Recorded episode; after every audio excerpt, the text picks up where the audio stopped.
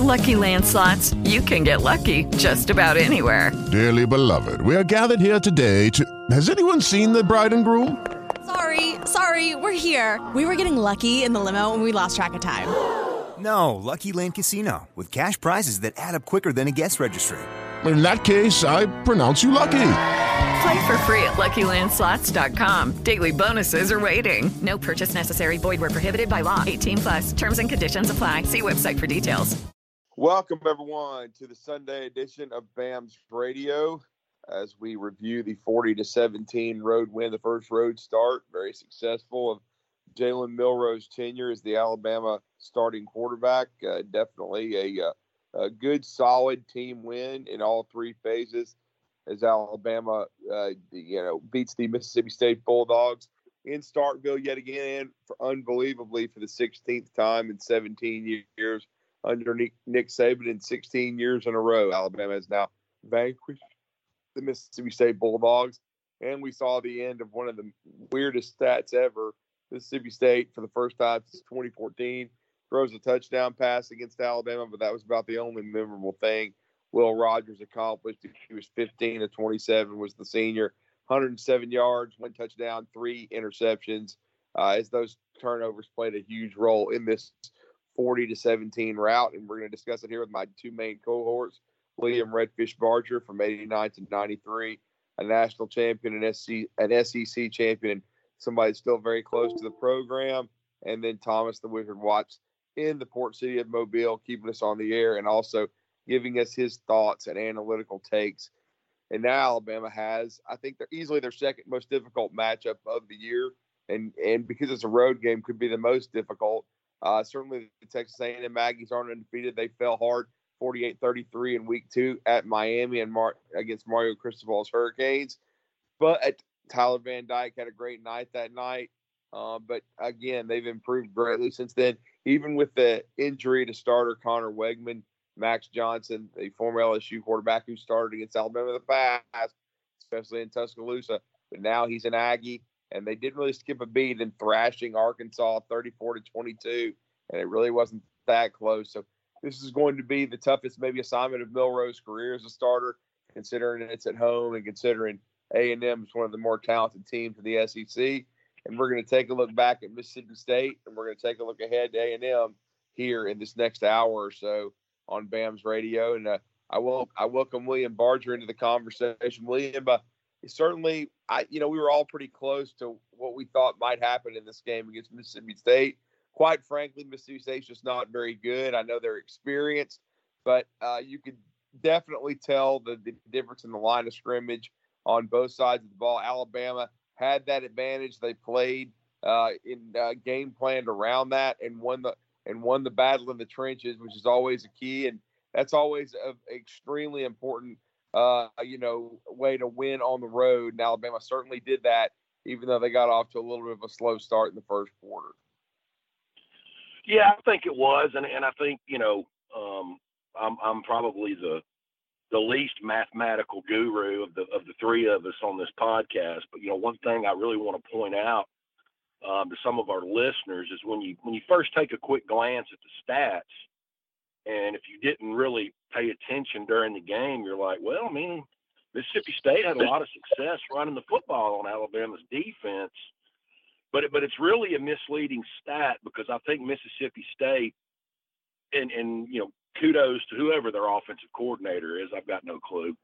Um, you know, I think they were very opportunistic in second and long, third and long situations um, where they out schemed Alabama, and you know Alabama was expecting a pass. I mean, you know, second and long, third and long, you know, for quite some time now is uh, you know, back, you know, rest in peace when Mike Leach was calling the shots. Those were obvious passing downs that you would expect out of a, a Mississippi State offense. But you know, they had some good, you know, trickeration in my in my book anyway. I think they caught Alabama with their pants down. Um, so it wasn't like they had this, you know, ground and pound rushing attack. It was just more, um, you know, playing the guessing game, and, and you know they caught Alabama when they were expecting a pass and they ran it. But you know I thought all overall it was a, a solid win um, for a team that continues to uh, you know, try and find their identity, what they're good at, what they need to improve on. Um, you know, the test gets a little bit tougher uh, this coming Saturday. I don't know what I'm more excited about watching Alabama's interior offensive line try and deal with some of the best defensive tackles in college football, or the fact that it's going to be below 50 degrees here Saturday night in the Birmingham area. I'm, I'm pretty excited about both. Yeah, no doubt. I mean, uh, I think the uh, cooler weather excites everyone. It's more football weather. Uh, it was uh, good weather last night, no doubt, no doubt, and uh, Alabama was able to pull away methodically. Though it was a little bit bothersome uh, the first series of the game. Once again, just like against South Florida, Alabama runs for a first down on the opening play, and then a couple of sacks taken by Jalen Milroe that weren't necessary that put Alabama way behind the sticks made them punt the football, and Alabama didn't complete their second pass in the middle of the second quarter, and for a long time were one for one passing for 27 yards to Malik Benson. But again, one thing Milroe at least didn't turn it over, uh, you know, and he started to get the passing game going in the second half. Still only, uh, you know, 12 attempts. Probably uh, his, uh, you know, his, he had a couple touchdowns that weren't called runs that I thought were, were wise moves, but I think he should run even more I've been a little bit uh, perplexed at uh, not getting under center in the short yardage. They did it once, but then another time they did it, it didn't work. And then even more so, why they haven't done the zone read more because I still think, I, and at times, you know, Jalen doesn't run that instinctively. He'll pull it when he should hand it off or hand it off when he should pull it. But I still think it's going to have to be a big part of things going forward and probably against Texas A&M to help manipulate the defense because Thomas, I was going to bring you into the conversation – uh, Milroe was very efficient, you know, 10 of 12, 164 yards or so. Uh, you know, and he uh, and we know that he didn't turn it over. But one thing is, is that uh, you know he's going to have to get to that second, third read at times, and the zone read would also help them against A and M potentially be able to open up the passing game and throw it a little easier. And his legs would have to be accounted for, which would help the running backs because the one thing we do know is that A and M's defense is going to be pretty stout up front. So, so, so Drew, let, let, me let me sidebar. I'm gonna I'm gonna make your hosting duties a little bit harder, and uh, give a shout out to our Patreon group. Uh, we had a few folks join in. Thank you very much. Yep. And and you know, I, as I said to those folks, if you end up having a question midweek, you know, Nick Saban says something, etc., shoot it to me or shoot it to us on Patreon I'm you're actually talking to me because I'm the technical wizard here, and I can send Drew and William a text message and we can get you an answer pretty quick. So you know, just a little extra to sort of join and support the show. But to your thing about Texas A&M, Drew. So I, I I have hit the point in the season where the the stats guy becomes the, the math stats guy gets very very happy because we have enough data sets to sort of start drawing conclusions. And honestly, the Texas A&M defense has been awesome all year, particularly when it comes to shutting down the run. And I actually somewhat disagree with you. I think this is a game where Jalen Milroe is going to have to pass to set up the run, which is really, really scary given what we've seen so far. But should he do that? Or if you're right, Drew, and Alabama's able to run the ball with, let's call it fair consistency against Texas A&M, that bodes very, very well for the Tide's chances. But golly, when I started, you know, tearing apart these stats, I was just like, um, well, this uh, this is not a good matchup for this Alabama offense. But that being said, you, you know, Alabama has already seen a very good defense in Texas, whereas Texas hasn't seen Texas A&M, excuse me, hasn't seen something like Alabama's bringing. Really, like I, I don't really buy into the Tyler Van Dyke as his own read quarterback thing, and then Auburn. I, God, I can't figure out Auburn. They go out and they get absolutely snowed under by the Texas A&M front on the road. But then Georgia comes to town and Auburn is able to do some things. But one of the things when you talk about the math of Mississippi State versus Alabama, it actually is very similar to the math of Auburn, Georgia. turnovers do weird things to statistics. And when you give Auburn short fields, they're able to have success. When you give Alabama short fields, you have 40 to 17 against Mississippi State. So it's one of those things where it's very easy to say, "Oh, Texas A&M, you know, or, or excuse me, the Auburn Auburn Georgia, you know, Georgia's not very good, blah blah blah blah blah." That that that that's a stretch. That's just a stretch. So Can, go ahead, William. I was just going to say because now you're bringing my uh, rampage back from yesterday about four o'clock. Can I address the elephant in the college football world that does not involve the University of Alabama? We are here for it. Go ahead. I want to know who in the hell down there at Auburn, Alabama, made the decision to hire Hugh Freeze and him not be the freaking play caller.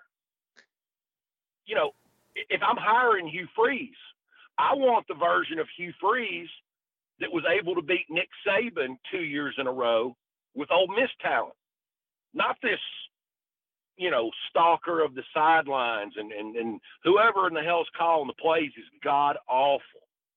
You know, if if Hugh Freeze wants a contract extension and wants to stay at Auburn long term, if I'm an Auburn fan, I'm pissed off because this is not what I was expecting. And don't get me wrong, um, watching them on a Saturday in the fall makes me feel a little bit better about Alabama's offensive line and Alabama's quarterback situation. But it's it's almost like Saturday afternoon blasphemy, having to watch some dude up in the press box that I've never heard of before dial this bullshit up that he does every Saturday, and you've got one of the best offensive minds, a, a guy that Nick Saban broke his back over trying to hire him just as an analyst when he was quote unquote blackballed from the SEC, so to speak.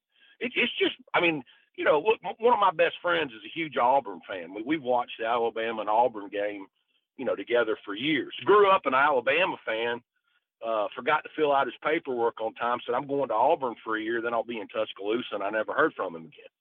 But I, I mean, you know, I don't have any vested interest in this rampage, but I'm, I'm just saying this. If I'm an Auburn fan listening to this podcast, y'all ain't getting your money's worth down there. And I understand there's challenges and the, the roster needs to be upgraded with talent, but that that to me is like one of the biggest stories so far of the young college football season after one month is why the hell isn't Hugh Freeze calling the plays? And that's a hell of a question, William. And the answer is I don't know. I'll certainly ask some of the, the Auburn fans I work with what they think. But but just to sort of dovetail my point, and then Drew, I'll kick it back to you. The the turnover thing, and this is where I was going with it. The Alabama Mississippi State game, the three interceptions really broke some of the statistics in my head, and so you know as I look at the math of Texas A&M, as we're talking about that game next week, also I don't know some of the, like Alabama put a certain set of stats on paper, but those stats have, frankly, I think they have a TBD behind them, and I, I you know, th- there, there's a lot of stuff that has to be sussed out here over the next week in terms of what it actually means and how Alabama is going to be able to attack Texas A&M. But at the same time, here's here's kind of the break point if Alabama is able to run efficiently, and generally efficient running is about three and a half, four yards a carry. Alabama was at 4.5 against Mississippi State. That was I don't I actually don't like that statistic because there's a 55 yard touchdown run from Jalen Milroe in there. But if Alabama is able to do that consistently against A&M, they'll win. It's real hard to see it if Alabama gets into the you know low threes, high twos against the Aggie front, Drew yeah, there's no doubt about that, Thomas. I mean, the Aggie front to me is that that matchup and whether Alabama wins the line of scrimmage on both sides is going to decide the game. I mean, um, the A&M run defense has been pretty good thus far. I know they shut down Arkansas, but let me caveat this. I know we're only a month in, but we're kind of starting to figure out the SEC. And I was yahoo wrong about Mississippi State and Nashville. They're they're probably the worst team in the West. If they're not the worst, it's Arkansas because Arkansas has a horrendous offensive line. Uh, both those teams aren't very good. They're going to be fighting it out at the bottom. Obviously, Lane got you know his uh, his kinks worked out, and they thrashed that LSU offense, and he and they had to because Wild Turkey gave up the usual half a hundred, and uh, you know, and well, uh, Andrew, let me let me jump in. I'm sorry. How big a yeah. deal was it for in two weeks in a row, Alabama to hold that LSU offense to ten on the road, and you then Ole Miss, and or excuse me, Ole Miss. Excuse me. I Thank you. I, I, I, we're talking about too many teams. My brain turned into scrambled eggs. For Alabama to hold Ole Miss to ten points at home, right? And then Ole Miss to score 55 on LSU. Like, how big a feather in the cap, feather in the cap is it for this Alabama defense? Well, it's big. Well, now I mean, Thomas, you go ahead. Now please. Thomas, Yeah. you got to address the other elephant in the room. I know some old Miss fans that will swear to you up and down to your face that Lane Kiffin sandbags it against Nick Saban every season because he wants to be the next head coach at Alabama. Yeah, that's But not how that one- one works, but okay. that I- but one thing that I would like to point out because I wasn't really aware of it until I watched the broadcast last night, got to see the dude's body language.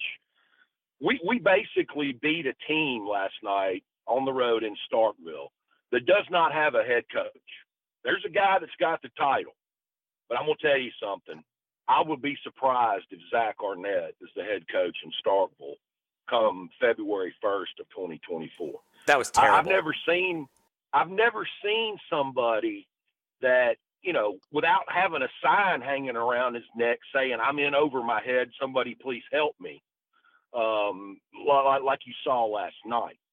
Um, it, it was it was really kind of painful for me to watch. Um, just some of the stuff they were attempting to try and, and do.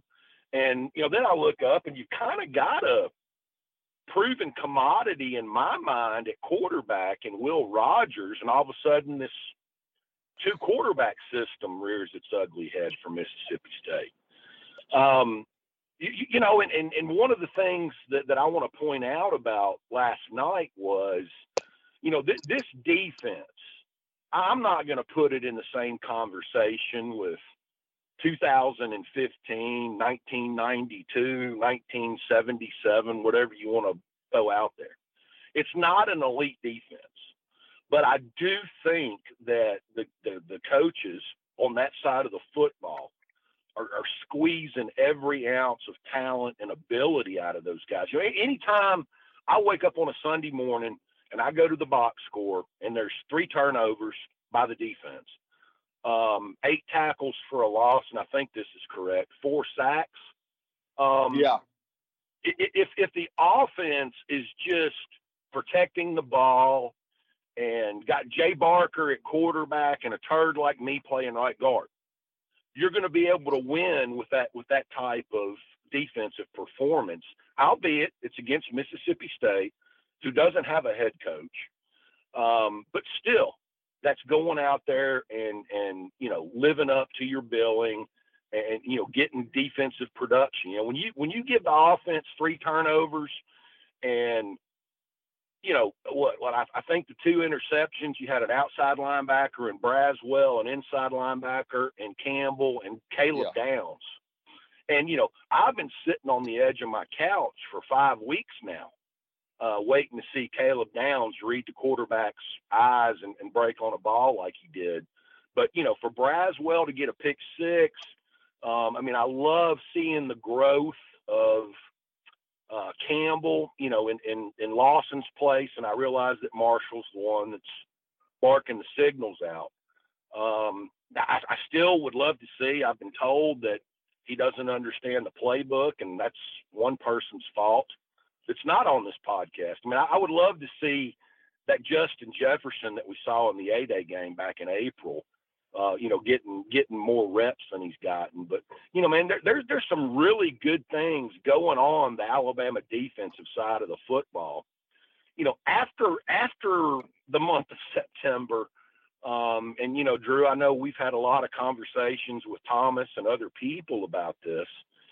Only at the University of Alabama would you have a six foot three, 230 pound quarterback that runs a four five forty or maybe even faster from what I've heard who's been coached his whole life to be the next Tom Brady, and and not take advantage of his God-given gifts, which I know you were harping on earlier about the zone reads and you know, you know it, it reminds it makes me hit the rewind button and go back to what was that the 15 or 16 Ole Miss game at home where yeah. Saban made the made the lethal mistake of starting Cooper Bateman over uh, Jacob Coker because yeah, they thought they could have yeah. success running the zone read, and and you know Cooper Bateman kept the ball every time he was supposed to hand it off, and he handed it off every time he was supposed to run, and that's kind of what we're getting with Jalen Milroe running the zone read, and and you know to me it's time to take the gloves off,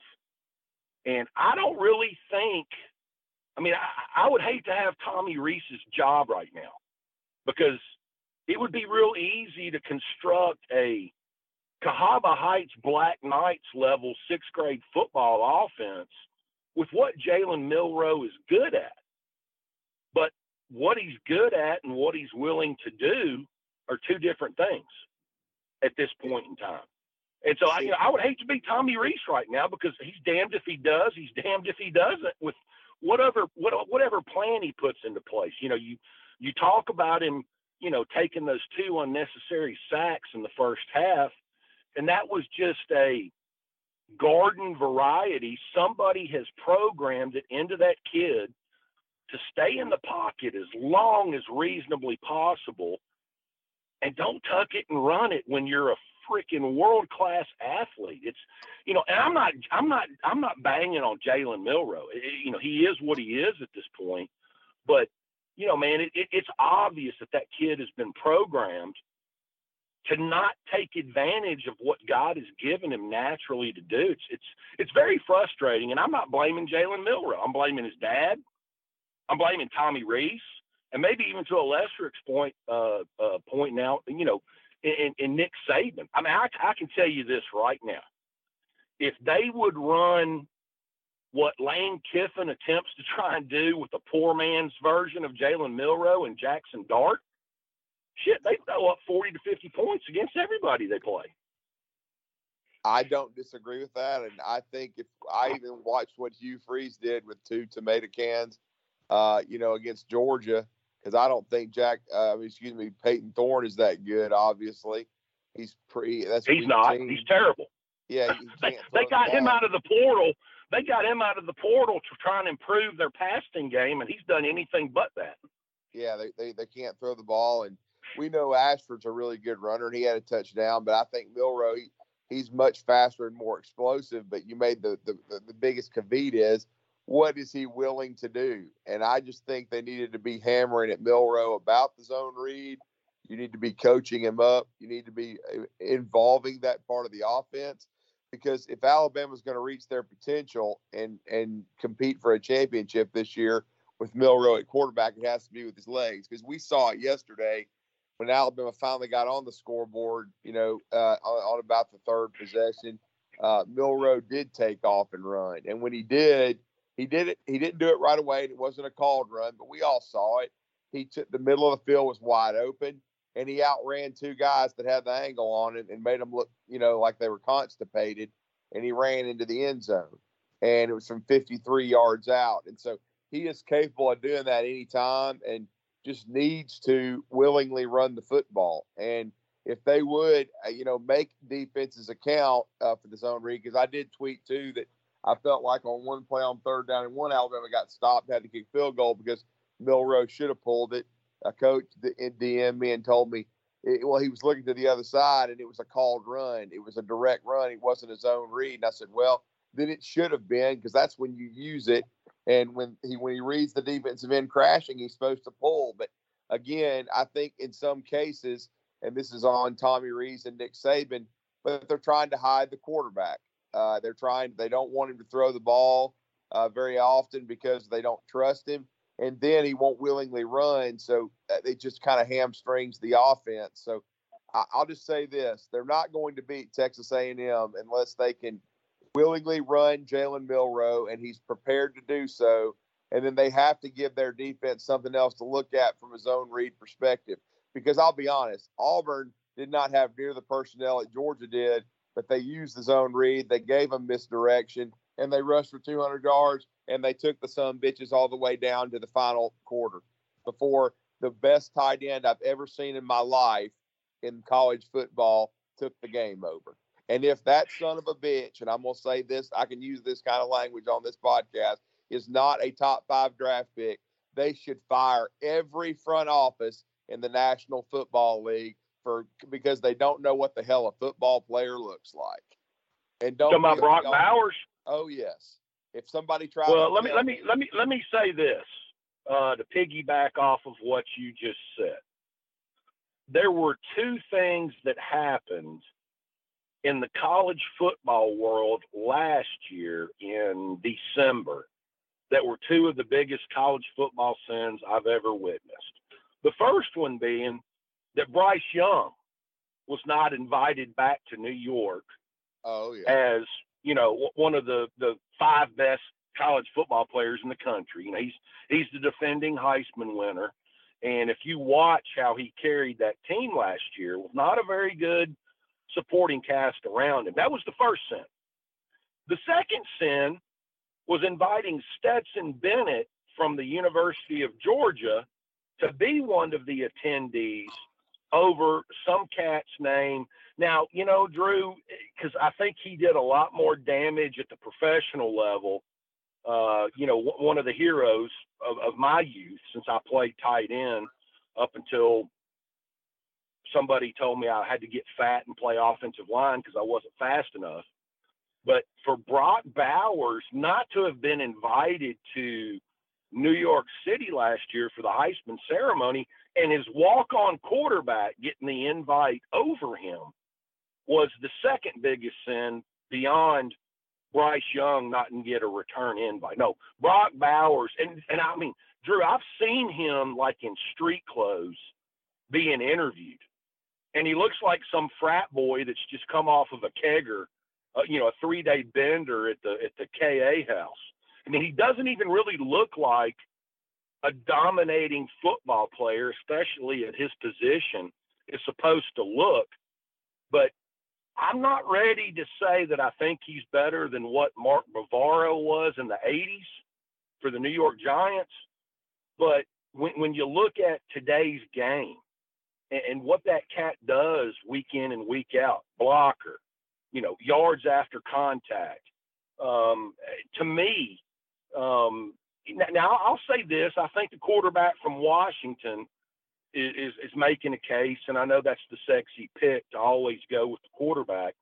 But to me, just as a pure football player, Brock Bowers, you know, breathes it and lives it every freaking Saturday.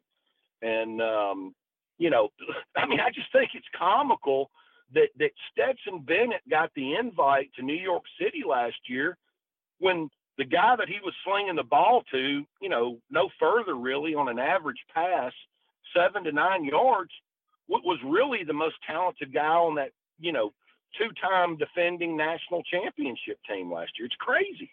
Some people may think I've got wild turkey in my coffee right now, but I've I've watched a lot of Georgia football and of course, you know, he, he finished playing when I was, you know, five, six, seven years old.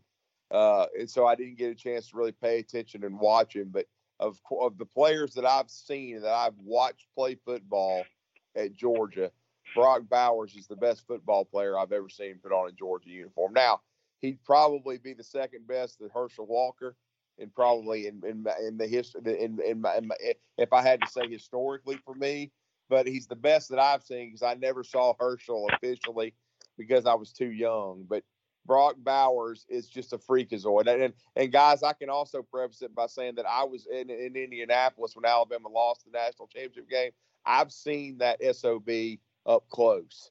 And it doesn't do justice until you see him play physically. He is a monstrosity. He made two catches back to back yesterday with one hand that were just disgusting. One of them got called back, but he is still just an un. He is just a man. He it was third and twelve, and the game was tied. Who do you think Auburn's? Uh, you know they're going to try to cover him, but who do you think Georgia's going to? He makes a difficult catch, and then he makes the forty yard over the middle you know, somehow they didn't jam him off the line of scrimmage, but he is just a money player. He's a great blocker. He's a great competitor. He should be a Heisman Trophy finalist. I don't care what anybody tells. I don't give a damn if he plays tight end. It doesn't matter to me. He's he kind of breaks the mold. I mean, William brought up Martin Bavaro. The only thing is he's more explosive than Bavaro. Bavaro was a hell of a blocker and a great receiver and one of my favorite players of my youth. Two of my favorite players of my youth. The first NFL team I kind of really latched on to when I was young was that 86 Giants team. I love Joe Morris. It was the first, you know, football jersey I ever owned. But I also really liked, uh, you know, Mark Bavaro, Phil McConkey, and all those guys. I oh, really that that, that team had some dogs on it. That, that a lot of, you know, yeah, they had Lawrence Taylor, but they had a lot of dogs on that team. Yeah, they did. Yeah, I guess I was I was 16 um, in '86, so you know I remember all those cats. But you know, Drew, the thing that intrigues me about Bowers is, you know, getting off the bus. Um, you know, Alabama's got Jaheim Oatis and you know Kadyn Proctor. You know, that they got some guys that you want to get off the bus first, and you know maybe put some some uh, intimidation into the opposing fan base. But I'm just telling you, after seeing him on, I think it was like an SEC network sit down interview yeah. where, you know, he had on a blazer and a and a you know coat and tie, whatever. I mean, shit, he looked like he should be playing pro volleyball or, you know, m- maybe uh, uh, you know a pro tennis player. He didn't look like a guy that you could go out in today's world of college football and say, well, you know, man, I mean, you're more of a, a hybrid guy, you're more of an H back, but we're going to ask you to be an inline guy and, you know, hook 275 pound defensive ends in the run game, and then, you know, maybe run past a guy like Deontae Lawson that when fully healthy, you know, that's a, a four five, four six guy playing inside linebacker, or, you know, so somebody that really hasn't become an every you know day name in, in the world of college football, but I can promise you he is. Um, Caleb Downs, uh, but I mean he just doesn't on the hoof look to be as intimidating and as dominant, like you said, man. I mean when the game's on the line, hell, that son of a bitch is going to be open by a mile. Um, yeah, and, and, you know, hey, as an Alabama fan, I want to say, why can't we have one of those guys? And they might have one in Amari Niblack, and they just don't involve him as much. Well, it's because the passing game's limited. The the quarterback is still developing. I'm not, you know, and he's right now he's limited in what he can do as a passer, but he is QB one. I understand that. Um, yeah, I think he's still got to continue to evolve. He made some plays last night, but you know, it, it, to me, when you're only when you only have 12 pass attempts and you probably only called 16, 17 passes, you're going to have to do a better job. You're going to have to, you know, complete, I think, 20 passes to beat a Texas A&M. Okay, you're going to have to have enough balance because you're not going to be able to just run the ball down their throats. And then part of the running game is going to have to be a willing Jalen Milroe because he gives you the explosiveness to make big plays. And so Alabama didn't play, you know, Jermaine Burton a lot last night for whatever the hell reason. They're going to need more out of him. They didn't really make explosive pass plays last night. Niblack did have a good game.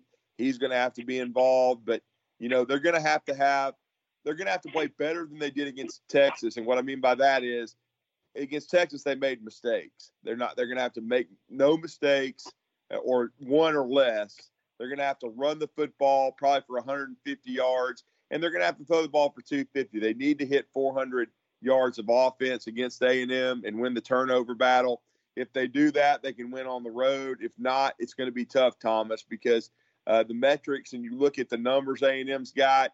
This is going to be on on the road, another road start for Milroe. But Alabama is going to have to sustain more offense than they did. And Will Reichard bailed him out last night. He's a great kicker but you can't be settling for three a lot. You've got to punch it in against A and M because A and M has the second best skill guys. I don't think they're quite as good as Texas, but they do have Max Wright, a solid tight end. They've got Ainias, uh, you know, Smith, who's been around for 15 years. Uh, at, at punt returner and, and wide receiver. They've got Evan Stewart. Uh, they've got, of course, Le'Veon Moss, who used to be an Alabama commitment at running back, who's basically taking over as their top back. They've got dudes, man. And so uh, the defense is going to have to keep Alabama in it and, again, force some turnovers. But A&M is going to score some points. I think they're going to score in the 20s. So it goes back to my old mantra. Alabama got 40 last night, outstanding on the road, but they're going to have to probably get anywhere from 28 to 35 to 38, 28 to 38 points to be honest with you if you want to beat A&M in this game because I think A&M's got good enough players to score points. Well, and uh, before Thomas gets cranked up on his stats, uh-oh. Let let's spell it out in a black and white world. What Drew is trying to tell the listening audience is um, A&M's defense is really, really good in the front seven. The biggest weakness is on the back end. So if Milroe can get it cranked up, you know, in in the passing game, that's the easiest path of victory for Alabama is is to get a passing game dialed in. Um, you know, if, if you're sitting here at 3:45 on Sunday, um, October the first, and you want me to predict the outcome of this game, well, have Nick Saban email or fax me the offensive game plan because I can tell you whether it's going to be successful or not. You know, this isn't going to be the game where you cuss J.C. Latham or Kadyn Proctor. This is going to be the game where if Seth McLaughlin keeps up with the yips and the bad snaps, and Darrian Dalcourt and Tyler Booker don't live up to their billing, that's where this thing will get dicey because those big bastards they have playing defensive tackle for them. Um, and I know they spent a ton of money to get them, but they're legit. Well, William, yeah, just... they are legit, no doubt. Go and ahead, Drew. Thomas, sorry. you're about to comment, but no, that's all good. I was just going to say, uh, I completely agree with that. It's going to come down to, you know, being able to expand the toolbox of, of Milroe. He's going to have to hit some big vertical plays. But again, I think also to help the running game, you're going to have to have the zone read concepts be there, and on maybe some broken plays, Milroe's going to have to make plays. That's just how it's going to have to be because uh, A and M is good enough uh, to stand up to Alabama on the line of scrimmage. But I will say, uh, I do think Alabama's capable of winning this game, but they're going to have to play their best game of the season because we know they they lost to Texas and they didn't uh, play a mistake-free game, Thomas. Well, and that's absolutely right. And, and so, you know, you look at these games, and you know, we're five weeks into the season. A&M lost to Miami. Alabama lost to Texas. and you start looking at those statistics, and A&M beats the teams they're supposed to beat, and they beat them fairly badly. But then, why did they lose? Why did they lose to Miami? They lost to Miami because Tyler Van Dyke threw the ball all, all over the yard on that defense. Bingo.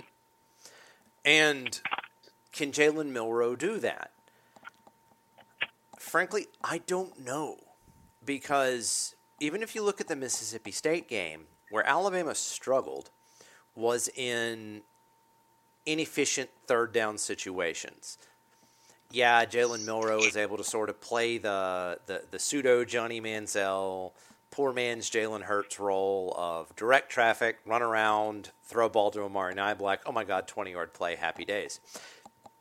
And I've been the biggest Jalen Milroe killer of them all he's gotten better. Yeah, I'm right there. I'm right there with you, Thomas. But go ahead. Yeah, uh, fair enough. But but the, the point is, you know, he's gotten better. But this is a completely different ball of wax as far as I'm concerned. And it comes down so so when you look at statistically a college football game, just as a as a as a thing, like let's just let's pull the players out and let's look at pure math. You start break, getting into break points. And what I mean by break points is if you're above a certain point, you're efficient and you're able to move the ball. If you are below a certain point, you're not. Okay, that makes some sense. Now, what does it actually mean in the context of this game? It means do you buy into Alabama being able to run the ball efficiently enough to keep Jalen Milroe on schedule. If you buy that, Alabama should win this pretty convincingly because I really do think the out. One thing that we haven't talked about from the Mississippi State game is the Alabama defense travels, guys. Like we we've gone from Jesus take the wheel, we're going on the road. yeah, we're going on the road. I don't know what's going to happen to the Alabama defense is going to show up and they're going to give up some yards. And you know, even last you know against Mississippi State, they gave up oh, you know 261 yards, but if you're going to tell me that Alabama can give up 261 to a decent, if not decent, not great offense, I'll take it every day of the week. You hold a modern college football team under 300, I'm there for it. Sign me up once a day and twice on Sunday. But that's what I mean when I say break points. And so, do I buy that Alabama is going to be able to stay efficient running? Frankly, I don't. I just don't. This Alabama offensive line has not been consistent enough to make me confident saying that. Now, you know, I said as before, you know, Miami scored 48, A&M scored 33. I don't think this A&M offense is scoring 33 points on this Alabama defense. I don't think the A&M offense is as good as the Texas offense was a couple weeks back. And even saying that, Texas was able to take advantage of some short fields, and that's what I was trying to get to with the, the, the turnover point kind of breaking statistical concepts. But overall, when I look at this Alabama team, I do buy into, even though I think Texas is a better team than Texas A&M, I do buy into that since it's on the road and there has been historically a lot, and even we saw it over the past, this past weekend, good teams struggle on the road. I think this is Alabama's toughest test. I really do, particularly now that we have more data to look at. And it's, you know, at the end of the day, it comes down to Jalen Milroe.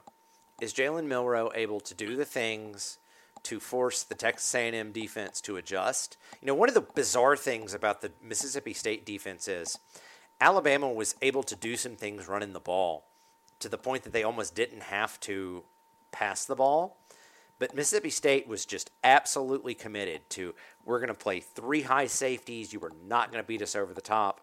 And Alabama was able to drive, and they were able to score every single drive outside of those two first stinkers and then fourth quarter garbage time.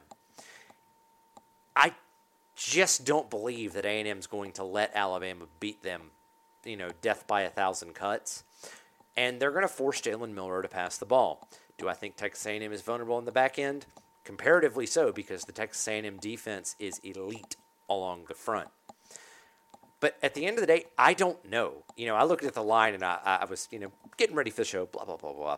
And it's like Alabama by a touchdown. I've seen Alabama by a touchdown to Alabama by three. And I just burst out laughing because it was like, guys, guys, come on now. Where, where are we coming from this?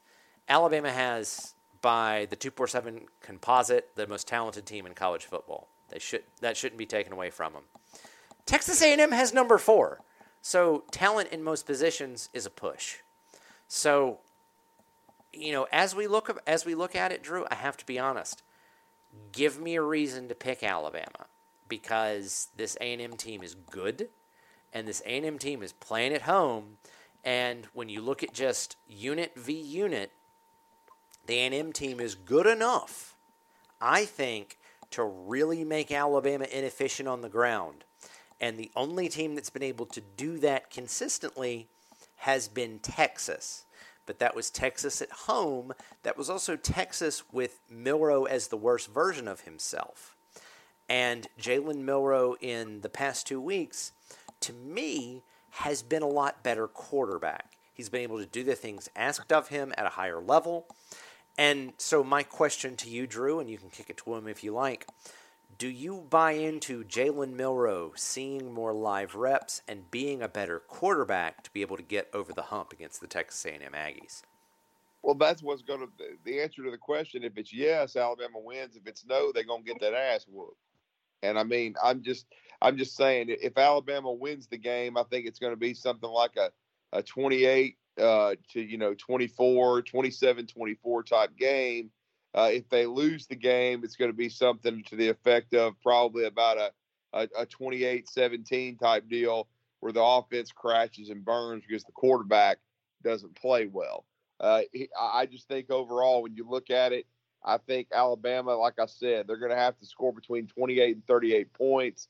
I still think the rushing yards need to be 150, the turnovers one or less, and the all-purpose yards from Jalen Milroe need to be 300 plus or more.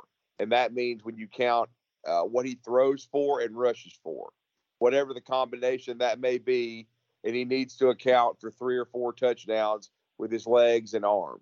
If he does, he has to be the MVP of this game. If he is, then Alabama wins it, and that means also he's able to, you know, take some pressure off the offensive line by willingly running and being smart when he does, and then throwing the ball on time and maybe hitting a big play or two, William. Because I thought the offensive line, and I know it wasn't a good football team, but I still thought the O line uh, played their best game on Saturday, and they're going to have to play even better against A and M. Um, now, if you're kicking the question to me, um, I'm going to go off on this rampage. Um, I still have PTSD from Jalen Milroe's performance against Texas A&M last year. Um, right. You know, right. if if, if right. you know if, if that's the environment that the Alabama football coaches want to ask that young man to go into Saturday at two thirty, I think that's the kickoff time. Um, yeah. Then we're probably going to get the same damn repeat performance that, that that we got from it. But you know, at, at some point, whether I was Jalen Milroe's dad or Jalen Milroe or Nick Saban or Tommy Rees, I would look up there at the 275. I think I'm quoting this right. 275 million dollar contract that Jalen Hurts just got from the yeah. Philadelphia Eagles. And I would say, you know, this was a guy. Um, you know, when I compared Jalen Hurts' college career to Jalen Milroe's career, um, you know, Jalen Hurts was not as fast, not as quick twitch, um, not as explosive, but you know he got his yards and he got things done the right way. And, and I think you can build a team around a guy like Jalen Hurts. Um, I mean, you know, they, they got that, you know, supposed unstoppable, you know, fourth and one, third and one deal that they do. And, you know, having Jason Kelce and Landon Dickerson um, involved with that, you know, helps a lot.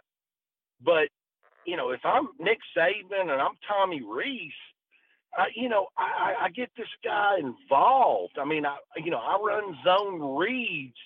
I throw tunnel screens. I throw tra- traditional screens to the running backs.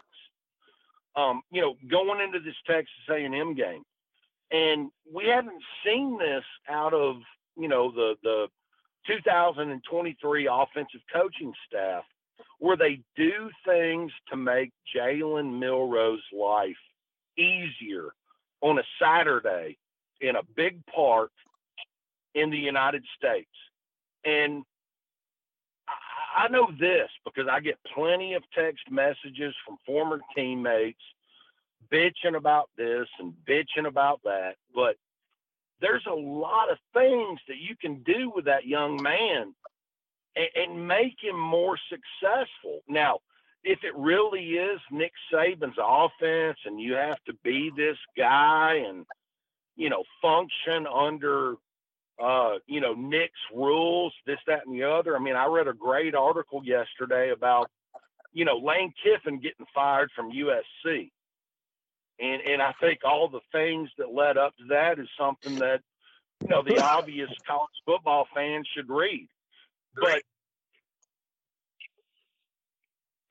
you know, if we're asking this guy to put a round peg into a square hole, then we deserve whatever you know return we get on a Saturday from from Jalen Milroe. And I just don't think that he's been put in a situation despite what you know, Drew, you and I know, and you know now Thomas knows. Um, it, it, you know, if that's the situation we're asking him to be put in, don't expect phenomenal results because we're not asking him to be successful. We're asking him to do something that is against what he's been trained to do. Well, it is. It's true. I just think he needs to expand his toolbox, and I think he needs to play to his strengths and his. I think they need to get him to believe. It kind of sounds funny. I think they just need to get him to believe in his athletic ability and understand that's how God gifted him. If he's going to expand his toolbox, and I just saw a very interesting stat from one of our sharper guys in our Facebook group, fellas. When we're in a Facebook group with some Alabama football fans, and he just put up a stat that just kind of makes you shake your head. And I really hadn't thought about it, but it's the truth. I mean, he he, uh, he, he just uh, posted it like five hours ago, and it's that Alabama has been in the had has made 13 red zone trips and scored on 12 of them this year, and yet they have no touchdown passes in the red zone, which is just stunning.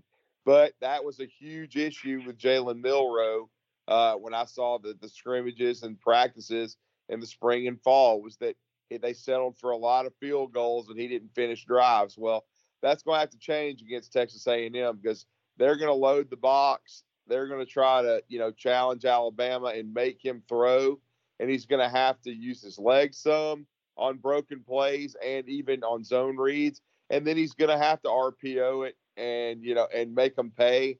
And I think he did throw a touchdown against them in the red zone last year to uh, it, one of the one of the bright moments uh, to Jermaine Burton. So you know, uh, Milroe is going to have to play a lot cleaner than he did a year ago, and he's going to just have to step his game up. And the coaches are going to have to help him out, but he's going to have to also perform. And I think he has improved incrementally, just not a ton, but he's going to have to take a jump, Thomas, uh, in this game for Alabama to win. Because if Alabama wins, I still say uh, to me it's going to be a 27 24, 28 24 type game. And that's basically what they won last year. But he's going to have to be the MVP of this game to, for Alabama to win it. It's going to be a nip and tuck affair throughout.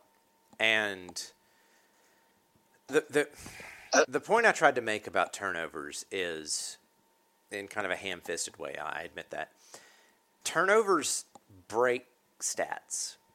And yeah, and, and and so and what do I mean? Let's talk about the Alabama Mississippi State game. The time of possession was Alabama won by ten seconds. Whoop de doo, but they won by you know twenty three points. The the issue is, and the reason that stat I bet if you only looked at the first half was weird, is Alabama yeah. had a pick six. Well, that means Mississippi State controlled the ball for like 20 minutes of that half. That doesn't mean that they're dominating. It means that, you know, even in the first half, they lost 31 to 10. So when I look at this game, when I think about it, Milroe's got to play clean football. The Alabama team has to play clean football. I- have got to be honest. You know, Alabama has a has talent out the wazoo, but they're not so much more talented than Texas A&M to come in and play a sloppy game and expect to win. And there are really two sides to it.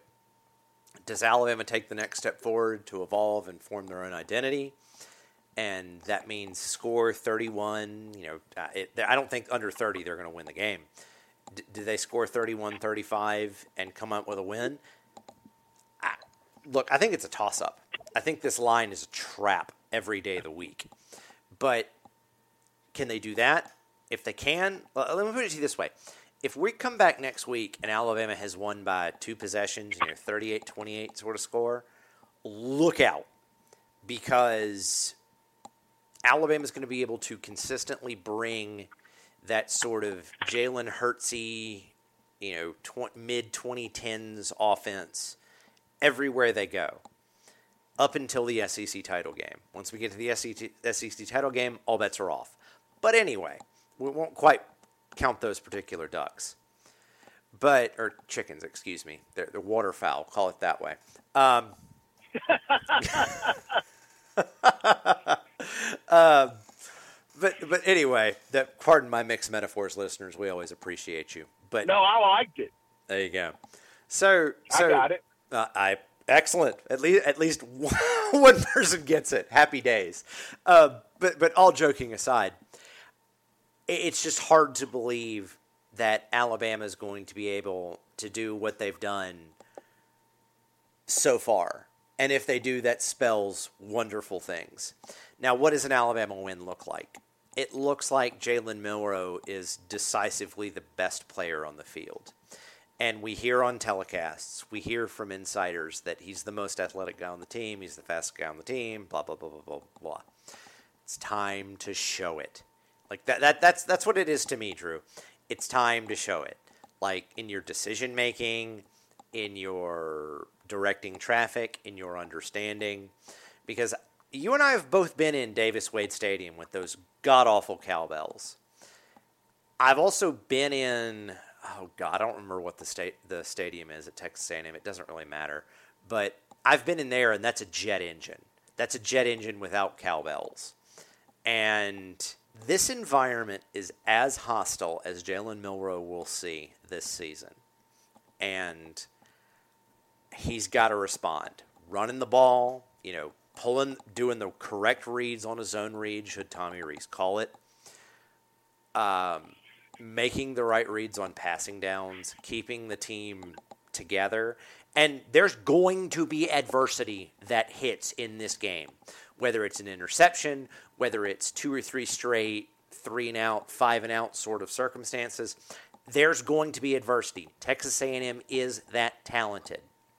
Well, Jalen Milroe was the first guy out to, you know, give high fives and all that against Mississippi State. So Jalen Milroe is going to have to be the guy that circles the wagons. Because if you think Alabama is going to walk into College Station and just, you know, hody dody dody dody do, let's get a win, happy days, everything's going to be sunshine and rainbows, you're insane. Like, you're just insane. This is a very tough test for the Alabama team. If they fail, I have to be honest, I won't be that surprised. If they pass it, should they win, as I said, look out because suddenly this Alabama team, you know, it would technically be the first weekend in October. I'm not going to give them Sunday because that doesn't matter in college football. First weekend in October, this Alabama team has gone through some early struggles. They were further behind the eight ball than I thought they would be starting, but holy Moses, Nick Saban's pulling it together through sheer force of will. And as friends of mine who talk about college football a lot know what I say when I say this, we riding. But Alabama's got to get there first, Drew. Yeah, they do. Um, you know, and uh, I'm going to show some faith. I'm going to pick them to win, you know, 27 24 on a late Will Reichard field goal. I'm going to, I'm going to pick Milroe to step up. Um, I, you know, I, I think he's capable of doing it. I know I've been critical of him, but, uh, but it, it's also going to be up to the coaches. They have to put the zone read into the uh, game plan, and they have to rep it and rep it and rep it. And again, the one good thing is like if they do that, A and M hasn't even seen it because Alabama has barely run it since Middle Tennessee. So if you go back and look at it, they didn't even run it that much against Texas. So you know you're going to have to uh, you know t- change some things up, give A and M some things they haven't seen on film, and so I think that's going to be really key and up to the coaches. I think the Alabama front seven defensively is going to have to put their big boy pants on. They're going to have to tackle well. The one good thing is Max Johnson. I mean, he's not immobile, but he's not a dual threat quarterback, so they should be able to pressure him. Hopefully, get him on the ground, and then again, they've got to contain Le'Veon Moss in this running game. But it's going to be a tough challenge, no doubt about it. A and M is definitely capable. Uh, I have a lot of respect for their talent. I think their coach is a scumbag lying piece of trash. But again, you know, I I, I think, uh, and I don't think he's in Nick Saban's category, and that's why I think Alabama can find a way to win a close game because hopefully Jimbo some way, you know, down the stretch in the fourth quarter like he usually does. But again, I just think overall it's going to be a tough challenge for Alabama, but it's time for them to have a quote unquote signature win for this season. They don't really have one yet. I think Ole Miss was a good performance, uh, you know, but I think A and M is more talented. So they need to go on the road and flex a little bit. Uh, and if they do, I think they'll flex with Milroe, uh, you know, being the QB and being the MVP. I'll make a prediction. If Alabama doesn't win this game, Milroe will not be long to being the starting quarterback. I think they'll, because Alabama is going to be almost out of contention. And to me, you take a look at Ty Simpson, even Dylan Lonergan, and some other guys who are going to be the future. Milroe, well, this will decide if he is going to be a multi-year starter at quarterback for Alabama on Saturday. If the coaching staff can put him in position to play play well, and if he seizes the opportunity, because this is a fork in the road game for Milroe and for Alabama for the rest of this uh, season, William, in my opinion. Wow, that's a broad game there right now, and and I don't totally disagree with you. Um, I, I, think that this game is, um, you know, one that's going to be one on the field. Number one, number two, um, it's going to be a really big test. I mean, you know, after all the off-season um, media credibility that the interior of the offensive line at Alabama got, um, yeah. you know, I think that's going to be a part of it as well. But, you know, at the end of the day, I think this game is very winnable for Alabama if, you know, Tommy Rees and, and Nick Saban, um, you know, pulls the trigger on on uh, Jalen Milroe and then you know lets him run a zone read offense and, and the passes that are, you know, dictated off of that. Um, you know, if they can do that, um, then I think Alabama wins. You know, if they don't, you know, we're going to be, you know, shedding boohoo tears uh, next Sunday um, about the Alabama 2023 football team. No doubt. Well, I yeah, I totally agree. Thomas, do you have any closing remarks? I think I think we both believe Alabama can win this game, but it's like you said, it's going to be a slobber knocker. It's going to be a war. Alabama has to play complementary football. I think they've got a great kicker and punter, which will play in a, uh, you know, a, uh, a, a role in this game. You got to keep, you know, uh, obviously uh, Ainias Smith making a big play as a punt returner as well. But I think with uh, Alabama defensively, They've got to force turnovers. They got to pressure Johnson, make him uncomfortable, and then defensively, they've got to control the line of scrimmage, and the quarterback has to be a big part of the win. But uh, do you have anything uh, that you want to add to, to, close it out? Sure, Drew. And, and I'll, I, will i will pick a score at the end of this. I promise. So, so uh, as BAM's listeners know, I'm a stats guy. I like math. It's what I do. in, in some ways, it's what I am. And I woke up this morning after a very late night. Good lord, that game didn't end until late.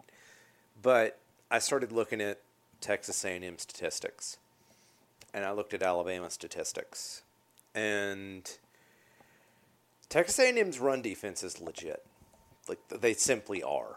Depending on what statistical model you buy into, it's top five at worst, it's top 20. So let's just let's let's give it the let's give it credit and say top 20.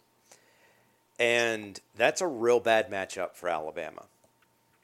Okay, so the next question is why is it a bad matchup for Alabama? Well, the first most obvious is Alabama wants to run the ball, particularly in our most recent case against the Mississippi State Bulldogs. Well, if you go back and watch the Mississippi State game, Alabama averaged four and a half yards a carry, which or four four point uh, yeah four and a half. I was right. Excuse me, and that's really good. It the reason that Alabama ran so much in a lot of cases is because Mississippi State played, as I said before, three deep safeties, and they thought essentially we're going to stop the run with eight. Sometimes they did stop the run with eight. Sometimes they didn't and here we are. So it really turns on does the Texas A&M defensive coordinator and his defense believe that they can do what Texas did and play essentially either three deep or two deep with a shell under and make Jalen Milroe beat them? Frankly, I don't know. Because as much as you go nuts about Miami scoring 48 and Tyler Van Dyke throwing the ball over the yard, Alabama's not Miami. They're just not. Statistically, the profiles are radically different. So I, I have to believe that Alabama is going to be able to stitch together more of the dominating performances, and the leadership we started to see is going to manifest itself. Like I, I'm at this point, I'm in. Statistically, Texas A&M should win this game. They they will. That they should. Like if if you, I imagine if you put just if you put take the A's off of the Alabama jerseys and the A and M's off of the Texas A and M jerseys, and you just simmed it ten thousand times, A and M wins eh, sixty five hundred out of thirty five out of ten thousand, something like that. I don't really know. I'm at, it's it's going to end up being like a 60-40 statistical split. But I'm an Alabama fan, doggone it, and I think this team has a higher ceiling than Texas A&M. I think that Max Johnson is going to get heated up because one of the things we haven't talked about is the interior of Alabama's defensive line has been getting better and better. Tim Keenan as a nose guard. If you go back and look at the, the plays against Mississippi State that they were able to gash Alabama, Tim Keenan got single blocked when he could be, when he could take on a combo block and just sort of stand up. That jammed everything up. So I, I'm going to be honest. I'm going to take Alabama to win this game against my stati- statistical instincts. I'm going to go 30 31, maybe 33. Let's go let's go 33-28 Alabama. And again, as I said previously, Drew, should that come to pass, to uh, to my folks I speak to, and if you want to speak to me, you know, constantly, to give us a few dollars on Patreon, we riding. But we'll see. Uh, you know, we'll find out coming. Well, you know, a- ask me this question next week, Drew. Otherwise, I'm either eating crow or I'm happy as a lark that my math did not work. Well, I think we're all three on the same page. It all, it all revolves around the coaching staff and Milroe and and playing to his strengths and getting him to play to those strengths in order to win the game against a very good A and M team. It's to be it's to decide where this season's going for the University of Alabama, no question about it. But it's been a really good show with a lot of good, I think, uh, it, you know, feedback and uh, you know a, a nice review of uh, of what we saw against Mississippi State, but mostly, you know, conversation about the matchup with A and M and how this team needs to continue to evolve from what we saw on Saturday night. And we appreciate, uh, you know, the gentleman out in California with the Patreon and uh, and you know and listening every week and really enjoying our podcast. We appreciate all everyone tweeting at us and supporting us. Uh, we look forward to coming back and hopefully having a a, a, uh, a, a good review of a of a road win, the biggest road win, the biggest win of the season in College Station next uh, next Sunday. It's going to be certainly the toughest test of the season uh, since Texas, and really as tough as Texas, I would think. In some ways, more difficult because of it being on the road. But we certainly are hoping to have uh, some uh, positive things to say after a big Alabama win on the road in College Station, because there's nothing better than Alabama beating Dirtneck, aka Jimbo Fisher. And again, Jimbo did some talking at SEC Media Days, said they should have won last year. They were looking forward to this year. Hopefully, Alabama will play their best game and ruin the Aggie season and knock them, uh, you know, out of the college football playoff picture. But for Thomas the Wizard Watts, for William Redfish Barger, we appreciate everybody for listening on this Sunday. We'll talk to you in seven days. Uh, and everybody have a great week. Roll Tide. Lucky Land Casino asking people what's the weirdest place you've gotten lucky? Lucky? In line at the deli, I guess? Aha, in my dentist's office. More than once, actually. Do I have to say? Yes, you do. In the car before my kids' PTA meeting. Really? Yes. Excuse me, what's the weirdest place you've gotten lucky? I never win and tell. Well, there you have it. You can get lucky anywhere playing at LuckyLandSlots.com. Play for free right now. Are you feeling lucky? No purchase necessary. Void where prohibited by law. 18 plus. Terms and conditions apply. See website for details. Don't you love an extra $100 in your pocket? Have a TurboTax expert file your taxes for you by March 31st to get $100 back instantly. Because no matter what moves you made last year, TurboTax makes them count. That means getting $100 back and 100% accurate taxes only from Intuit TurboTax. Must file by 331. Credit only applicable to federal filing fees with TurboTax full service. Offer can be modified or terminated at any time.